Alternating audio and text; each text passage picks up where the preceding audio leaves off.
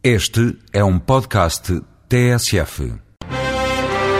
No Voz Europa, o especialista em direito comunitário Miguel Gurjão Henriques reflete sobre o modelo social europeu.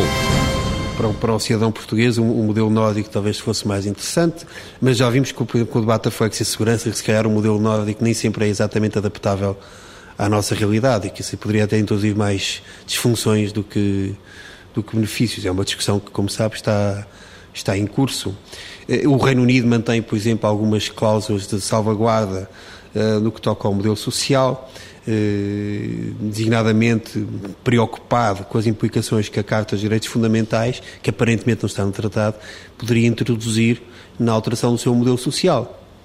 E, portanto, continua a haver várias Europas a nível com vários modelos social, mas enfim, mas o modelo do welfare state, do Estado Social Europeu, esse, por este tratado, não está posto em causa, não é? E esse, esse, e como modelo comparativo e modelo global, esse ele existe, não é? Pode haver depois concretizações, haver formas de realizar um modelo social que são diferentes na Europa do Norte e do Sul.